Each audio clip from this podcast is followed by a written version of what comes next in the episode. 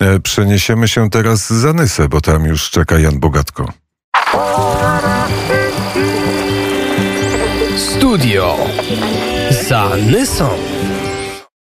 Jan Bogatko, dzień dobry panie redaktorze. Dzień dobry panu, dzień dobry państwu. Tak, nad Nysą czekam. Nad Nysą jest bardzo ładnie, słonecznie i są prawdziwe letnie temperatury, nie made in Africa, tylko naprawdę europejskie.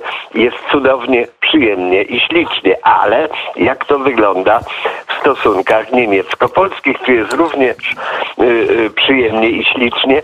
No, wydaje mi się, że jest trochę nerwowości. Ta nerwowość może wynikać z artykułu, jaki premier Mateusz Morawiecki opublikował na łamach dziennika Die Welt. Y, to rzeczywiście ten artykuł wywołał dość duże poruszenie, wywołał dyskusję na łamach dziennika i ponieważ jest to świeża rzecz, a Niemcy działają z pewnym opóźnieniem, można sobie że jutro, pojutrze, w czasie weekendu usłyszymy coś na temat tego wywiadu y, również w innych y, mediach, w niemieckim radio czy w niemieckiej telewizji, albo poczytamy w innych niemieckich gazetach. Tytuł materiału, którego autorem jest premier Mateusz Morawiecki na łamach Die Welt jest demokracja, znak zapytania. W Unii Europejskiej faktycznie panuje oligarchia. No i oczywiście to jest kij w mrowisko. No jak można? Przecież Unia Europejska z założenia jest najbardziej demokratycznym tworem na świecie, w którym każdy ma równe prawa, każdy może zabrać głos i powiedzieć, co mu się podoba. A tu się nagle okazuje, że, że nie bardzo. Y, wojna na Ukrainie jest oczywiście tematem numer, numer jeden w tym wywiadzie, ale nie tylko. Y, dwa główne tematy są tu zawarte. Po pierwsze, niemożność Unii Europejskiej y, wejścia na tory demokracji i dialogu ze wszystkimi państwami członkowskimi, narzucanie przez wielkich woli małym, a z drugiej strony Ukraina i co należałoby zrobić, co należało e, zrobić w czasie przeszłym i co należy zrobić w czasie przyszłym, żeby po prostu zapobiec temu, co Rosja czyni, a mianowicie, że zbudziła ona demony XIX i XX wieku, jak nacjonalizm, kolonializm i totalitaryzm. I y, pisze y, Morawiecki w swoim artykule, że Polska nie ma oczywiście żadnego monopolu na prawdę ale w kwestiach relacji z Rosją e, Polacy po prostu mają znacznie większe i lepsze doświadczenia od innych, może nawet gorsze. E, były prezydent Polski Lech Kaczyński mm, miał rację jak Kassandra, która przepowiedziała upadek Troi, kiedy wiele lat temu powiedział, że Rosja nie pozostanie, nie zakończy swojej agresywnej działalności na ataku na Gruzję, tylko będzie żądała więcej.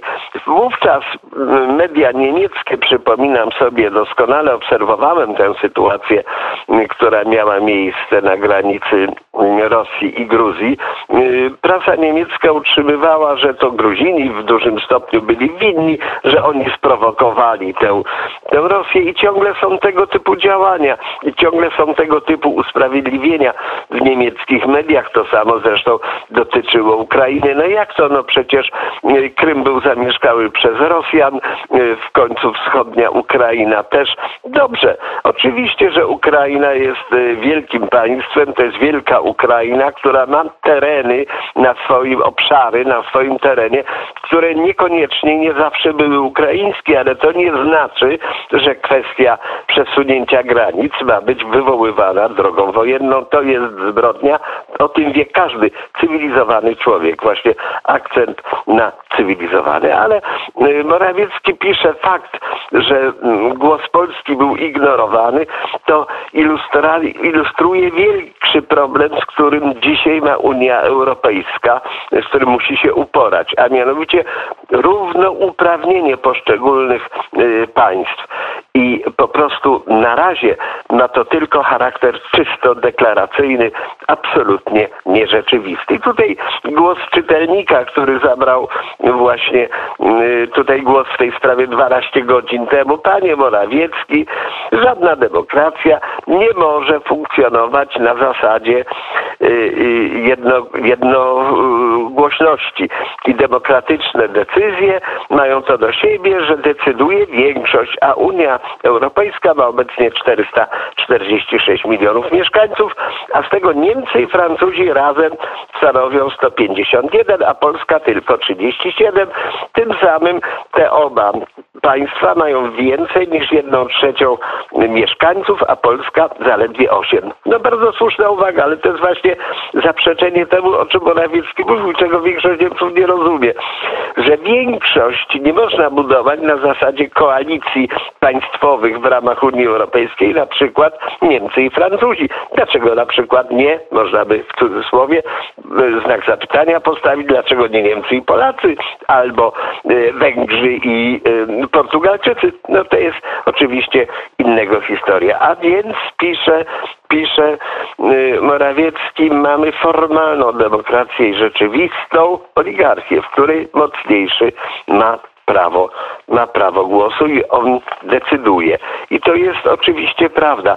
Zresztą y, kwestia utworzenia Stanów Zjednoczonych Europy to jest bardzo stary pomysł. Mm, mm, wpadł na ten pomysł cesarz Niemiec Wilhelm na przełomie wieku XIX i XX, kiedy pisał o tym, że trzeba stworzyć Stany Zjednoczone Europy. Oczywiście myślał pod swoim przewodnictwem, co się spełniło tam sto ileś lat później, żeby y, doprowadzić do y, równowagi w sporze gospodarczym wówczas ze Stanami Zjednoczonymi. A więc pomysł jest stary jak dążenia y, różnych mocarstw na terenie Europy do tego, aby objąć w tej Europie władzę, czyli po prostu, aby oligarchia panowała.